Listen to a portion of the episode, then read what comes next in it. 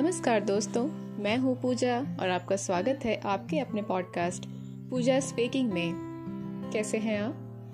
उम्मीद है आप स्वस्थ होंगे, प्रसन्न होंगे और जीवन में अपनी सुरक्षा का बंदोबस्त स्वयं कर रहे होंगे। आज रक्षाबंधन का त्योहार है। रक्षाबंधन हम बहुत ही खुशी से मनाते हैं।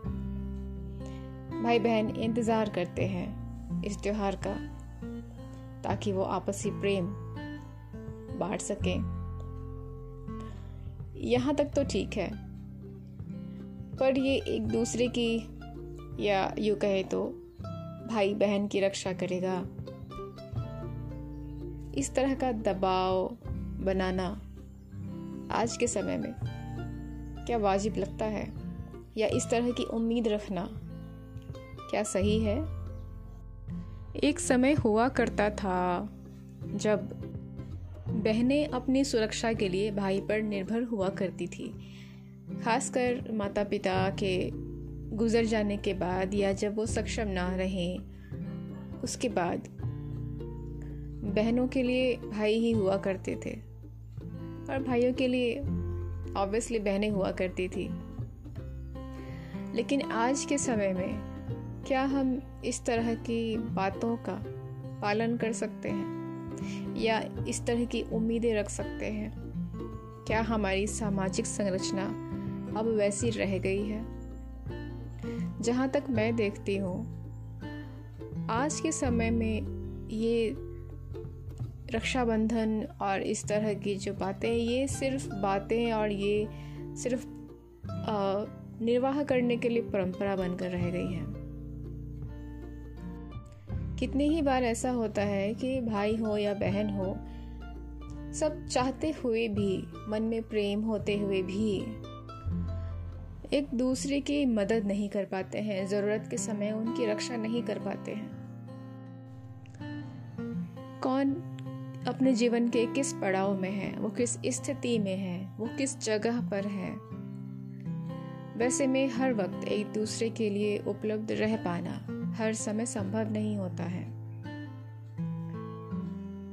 और ऐसे में अगर अचानक से कोई मुसीबत आ जाए, चाहे वो भाई हो या बहन, यहाँ पर मैं भाइयों के ऊपर दबाव नहीं डालूँगी कि सिर्फ़ बहनों के पक्ष में बात हो कि भाई वो ऐसा करना चाहिए और भाई ऐसा कर रहे हैं या नहीं कर रहे हैं।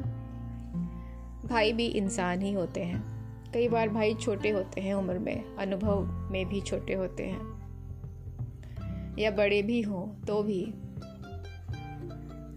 भाइयों पर इतना दबाव बनाना मुझे सही नहीं लगता।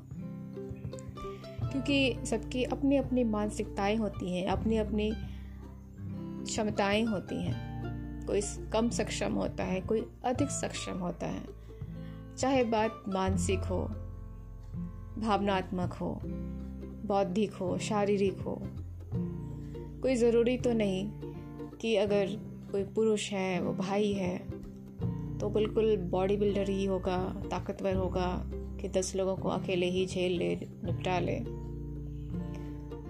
आखिर वो भी तो इंसान ही है, हार्ड मास से बना हुआ इंसान। वो भी तो थक सकता है। वो भी तो परेशान हो सकता है। वो भी तो दुखी हो सकता है। वो भी तो निर्बल महसूस कर सकता है। वो भी तो असहाय महसूस कर सकता है कई बार। और अपनी ही उलझनों में इतना डूबा हुआ रहे कि सब कुछ देखते, जानते, समझते हुए भी बहन या फिर किसी भी अन्य व्यक्ति की मदद ना कर सके। चाहते हुए भी मदद ना कर सके। तो ऐसे में इस तरह का दबाव बनाना भाइयों के ऊपर या बहनों के ऊपर भी, किसी के भी ऊपर, किसी भी व्यक्ति के ऊपर, मुझे ये सही नहीं लगता। आखिरकार ये ज़िंदगी हमारी होती है, हम सबकी अपनी अपनी होती है। खुशी में तो हम अपनी ज़िंदगी में मगन होते हैं, लेकिन जब दुख आता है तो हम कुछ ज़्यादा ही सहारे ढूँढने लगते हैं। जब जीवन परीक्षाएँ लेनी शुरू करता है तो हम सर छुपाने के लिए, मुँह छुपाने के लिए जगह ढूँढने लगते हैं, रोने के लिए कंधे ढूँढने लगते हैं। थोड़े समय के लिए कमज़ोर हो जाने में कोई बुराई नहीं है। लेकिन हमें ये याद होना चाहिए कि आँसू बह जाने के बाद हमें स्वयं ही उठकर खड़ा होना है। हमें किसी भाई या बहन या किसी का भी इंतज़ार नहीं करना है। हमें खुद को उस लायक बनाना है कि हम सहारा ढूंढे नहीं, बल्कि किसी का सहारा बन सके। मदद करने की या रक्षा करने की बात जहाँ तक है तो ये सिर्फ़ परिवारों तक भाई बहनों पर तक ही सीमित नहीं होनी चाहिए। ये बात पूरी फैली हुई होनी चाहिए, जहाँ भी कोई ज़रूरतमंद लगे, उसकी रक्षा करना, उसकी मदद करना। जहाँ भी कोई असुरक्षित महसूस कर रहा हो तो हम उसे सुरक्षित महसूस कराने के लिए क्या कर सकते हैं? इन सब बातों के बारे में सोचना। और किसी की मदद या किसी की सुरक्षा करते समय ये नहीं सोचना कि वो हमारे परिवार का है या नहीं, या वो हमारा भाई या बहन है या नहीं। हमारा उसके साथ कोई रिश्ता है या नहीं। सबके साथ हमारा आत्मिक रिश्ता होना चाहिए। मानवीय संबंध होना चाहिए। इंसानियत का नाता होना चाहिए। रक्षाबंधन का त्यौहार मेरे नज़र में बन, मनाना तो चाहिए बिल्कुल मनाना चाहिए। खुशी का मौका है। साल में एक बार आता है। हम साथ में अच्छा समय बिताते हैं। खुशियाँ मनाते हैं। बिल्कुल करना चाहिए। लेकिन इसे एक सर्टिफिकेट की तरह नहीं लेना चाहिए या लाइसेंस की तरह नहीं लेना चाहिए कि अब हम अपने रिश्तेदारों पर खून के रिश्तों पर एक दबाव बना सकते हैं कि ये देखो, ये है वो रक्षा सूत जो मैंने तुम्हें बांधा था और अब तुम्हें मेरे लिए ये करना ही होगा। या अगला भी मजबूर महसूस ना करे कि अब तो मैं बंद सा गया, अब तो मुझे ये करना ही होगा। त्योहार को त्योहार की तरह ही मनाना चाहिए। निस्वार्थ भाव से। और जीवन में खुद को इतना सक्षम बनाना चाहिए कि चाहे किसी भी तरह की मुसीबत आ जाए, कैसी भी परिस्थिति आ जाए, हमें सहारे ना ढूँढने पड़े। वैसे तो जब भी सहारे की ज़रूरत होती है तो ज़रूरत होने से पहले ही ईश्वर कोई ना कोई रूप में खुद आ ही जाता है, किसी न किसी को भेज ही देता है। हमारे आसपास जो भी लोग होते हैं जो भी एनर्जीज होती हैं, वो सब ईश्वर ही तो होते हैं। ईश्वर ही तो मौजूद होता है हर हर जगह, हर समय। कभी माता पिता के रूप में भाई बहन के रूप में, मित्र के रूप में, गुरु के रूप में, पड़ोसी के रूप में बड़ी परिवार के रूप में रिश्ते नातों के रूप में, और भी बहुत कुछ। ये परिवार के अंदर की बात हो गई परिवार के बाहर भी निकले तो भी आते जाते रास्ते पर जो भी है, वो सब ईश्वर का ही तो एक रूप है। आप चल रहे थे, आपने जेब से कुछ निकाला और आपका ड्राइविंग लाइसेंस गिर गया, आपको पता नहीं चला। कोई शख्स आया, उसने वो उठाकर आपको दे दिया। अगर नहीं दिया होता तो आपका थोड़ा नुकसान हो जाता, आपकी थोड़ी उलझने बढ़ जाती। पर उसने आपका नुकसान होने से बचा लिया। तो वो भी तो ईश्वर ही था, जो एक रूप लेकर आया था आपकी मदद करने के लिए। तो जब ईश्वर हर जगह है तो हम किसी एक शख्स को इतना मजबूर क्यों बनाएँ? उस पर इतना दबाव क्यों डालें अपनी रक्षा का? वो भी इंसान है। उसे भी उन्मुक्त खुशी खुशी अपना जीवन जीने का अधिकार है।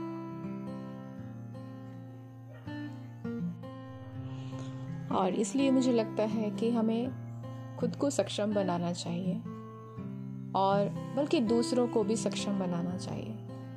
हम कहाँ पर कैसी, किसी की मदद कर सकते हैं, किसी की रक्षा कर सकते हैं तो डेफिनेटली हमें उस ओर ध्यान देना चाहिए, उस पर एक्शन लेना चाहिए, कदम उठाने चाहिए। और इससे भी एक लॉन्ग टर्म प्लानिंग के रूप में देखना चाहिए कि अगर कोई व्यक्ति है जिसे किसी तरह की ज़रूरत है तो क्या इसकी ज़रूरत को परमानेंट रूप से, स्थायी रूप से पूरा किया जा सकता है? फॉर एग्ज़ाम्पल यदि किसी के पास आर्थिक तंगी है, किसी को है आर्थिक तंगी है तो आप दो चीज़ें कर सकते हैं। या तो उसे आप पैसे दे सकते हैं डायरेक्ट तो आप एक बार देंगे, दो बार देंगे, दस बार देंगे, फिर आप कहेंगे कि अब कितना मैं उसका खर्चा चलाता रहूँ। और एक तो उसे, या तो आदत पड़ जाएगी आपसे लेने की, या फिर वो शर्मिंदगी में आपके सामने कुछ कह नहीं पाएगा, आपसे मांग नहीं पाएगा। और, या फिर आप देते देते बोर हो जाएँगे, थक जाएँगे, कुछ दिन ही अच्छी लगती है ये चीज़ें। और लॉन्ग रन में इसका स्थायी समाधान ये हो सकता है कि आप उसे उसकी आर्थिक स्थिति को मज़बूत बनाने में मदद करें। या तो आप उसे कुछ नए स्किल्स सीखने में मदद कर सकते हैं, नौकरी अच्छी लगवाने में मदद कर सकते हैं। इस संदर्भ में आप उसकी कुछ इस तरह से मदद कर सकते हैं कि थोड़े संघर्ष के बाद वो खुद ही इतना सक्षम हो जाए कि वो आगे चलकर दूसरों की मदद कर सके। इससे उसकी भी गरिमा और स्वाभिमान बना रह जाएगा और आपके प्रति उसके मन में आदर सम्मान तो आएगा ही। और कल को आप उसे घृणा करने से या उससे दूर भागने से भी बच जाएँगे। ये एक उदाहरण था। इस तरह के और भी कई उदाहरण हो सकते हैं। एक बिल्कुल साधारण शब्दों में अगर कहा जाए कि, ठीक है, आपकी बहन ही है। आपकी बहन है, आप वो कहीं जाती आती है तो आप थोड़ा डर जाते हैं क्योंकि सामाजिक स्थितियाँ कुछ सही नहीं है। तो आप या तो उसके बाहर आने जाने पर पाबंदी लगा सकते हैं कि बाहर जाओ ही मत, दुनिया बहुत ख़राब है। इतने बजे के बाद जाओ मत, इतने बजे से पहले आ जाओ, ये फ़ोन मत उठाओ, अपने फ़ोटोज़ कहीं पोस्ट मत करो। इस तरह की बातें या तो आप उसके ऊपर थोप सकते हैं। तो इस, इसका नतीजा ये निकलेगा कि वो कहीं ना कहीं कुंठित हो जाएगी, कहीं ना कहीं चिड़ी हुई सी रहेगी। और हो सकता है वो आपकी जो वास्तविक जो भावना है उसकी सुरक्षा करने की वो ना समझ पाए। उसे ये लगे कि मेरा भाई या जो भी है व्यक्ति है, वो मुझे परेशान कर रहा है, वो मुझे ज़िंदगी को जीने नहीं दे रहा है, मेरे पर दस तरह के बाधाएँ लगा रहा है। इस तरह की पाबंदियाँ लगा रहा है, मुझे खुलकर जीने नहीं दे रहा है। कल को हो सकता है वो कोई गलत उदम, कदम भी उठा ले। और दूसरा, आप इसका स्थायी समाधान ये निकाल सकते हैं कि आप उसे पहली बार तो अवगत कराएँ कि आप जो चाह रहे हैं, जो आपका भय है, उसका कारण क्या है। आपने क्या ऐसा देखा है या जाना है समाज के बारे में, जिससे वो अनजान है और वो जब बाहर जाती है तो या बाहर नहीं भी जाए मतलब बहन है तो या घर की कोई भी लड़की है, स्त्री है तो आपको डर क्यों लगता है? क्या आपके वैसे कुछ अनुभव रहे हैं? तो आप वो उसे खुलकर बता सकते हैं कि आप उसे लेकर चिंतित हैं। आप उसे कुछ बातें सिखा सकते हैं जिससे वो अपनी सुरक्षा खुद कर सके। कि किस तरह से वो बच सकती है मुश्किल के समय में। किस तरह से वो सही फैसले ले सकती है? वो किस तरह लोगों की पहचान कर सकती है? परिस्थितियों की पहचान कर सकती है? और किसी मुसीबत में पड़ने से बच सकती है। आप चाहें तो उसे सेल्फ डिफेंस के कुछ टेक्निक्स भी सिखा सकते हैं या फिर आप उसे इस तरह के क्लासेस में डाल सकते हैं? क्लासेस में डाल सकते हैं। आजकल ऑनलाइन भी बहुत कुछ उपलब्ध है। जैसे ही आपकी सुविधा हो तो आप कि वो अपनी सुरक्षा खुद कर सके, इसके बारे में आप उसे बहुत सारी बातें सिखा सकते हैं। पहले तो सिर्फ़ मार्शल आर्ट्स ही हुआ करते थे, लेकिन आज के समय में और काफ़ी चीज़ें जो हमारी प्राचीन जो हमारी स्किल्स हैं, वो भी उभर उभर कर सामने आ रहे हैं। तो आप इनमें से कुछ भी उसे सिखा सकते हैं। अगर वो कुछ भी सक्षम नहीं है तो आजकल कॉमेडी के कुछ वीडियोस भी कुछ इस तरह के होते हैं कि लड़कियाँ कैसे कैसे तौर तरीके अपनाती हैं जो फ़नी भी होते हैं जो आ, मतलब आ, सुनकर थोड़े अटपटे भी लगते हैं। लेकिन मुद्दा ये है कि उसकी सुरक्षा हो जाती है और किसी बड़ी मुसीबत में फंसने से बच जाती है। तो ऐसी भी टेक्निक्स आप उसे बता सकते हैं कि आ, सामने कि, कितने व्यक्ति हैं या असुरक्षा जो है, उसका स्तर क्या है? कई बार बहुत ही भयंकर जैसी भी स्थिति हो जाती है, जहाँ पर थोड़ी मुश्किल ज़्यादा महसूस होती है, डर ज़्यादा लगता है। कई हल्के फुल्के होती है। तो अगर आप पुरुष हैं तो आप इन सब बातों को ज़्यादा समझ सकते हैं। मतलब दोनों ही समझ सकते हैं, लेकिन पुरुष कुछ अलग तरह से समझ सकते हैं। पुरुषों की मानसिकता के बारे में आप उसे बता सकते हैं कि किस तरह के व्यवहार से या क्या करने से पुरुष किस तरह का विचार रखते हैं। और स्त्रियों को इन सब चीज़ों का बहुत अनुभव होता है। तो वो भी इसको, इसके संदर्भ में बातें कर सकते हैं। तो कुल मिलाकर यही है कि आप लॉन्ग रन में उसे कुछ इस तरह से कुछ टेक्निक्स बता सकते हैं, जिससे वो अपनी सुरक्षा खुद कर सके। इससे कितना कुछ होगा? इससे सबसे पहला फ़ायदा तो ये होगा कि उसकी आज़ादी जाएगी नहीं।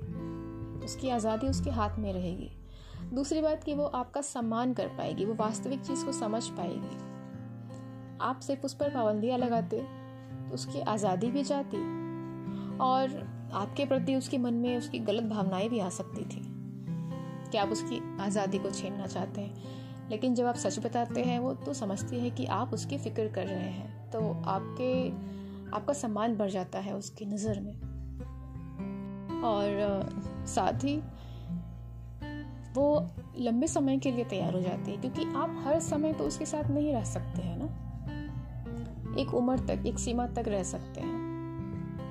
कब तक वो आपके साथ रहेगी, ये डिपेंड करता है। तो आप हर समय उसकी रक्षा नहीं कर सकते हैं। लेकिन जब आप उसे ऐसे स्किल सिखा देते हैं, ऐसे गुणों से आप उसको भर देते हैं तो आप रहें, ना रहें, भविष्य में कैसी भी स्थिति हो वो अपनी सुरक्षा भी कर सकती है और अपनी अगली जनरेशन्स को भी इसी तरह से मार्गदर्शन दे सकती है। तो ये हो गया लॉन्ग रन में, जो वास्तव में फ़ायदेमंद है। तो जैस, जहाँ तक मेरी समझ है, ये होता है वास्तविक रक्षा करना। कि लड़की की असुरक्षा की बात है तो उसे दरवाजों में बंद करने के बजाय उसे एक लाठी दे दो। यहाँ मैं लिटरली लाठी नहीं कह रही हूँ। लाठी यानी वैसे गुण, तलवार, बंदूक, गुणों का बंदूक, हुनर का बंदूक, जिसे वो ज़रूरत पड़ने पर आजमा ले निकाले और उसका इस्तेमाल करें।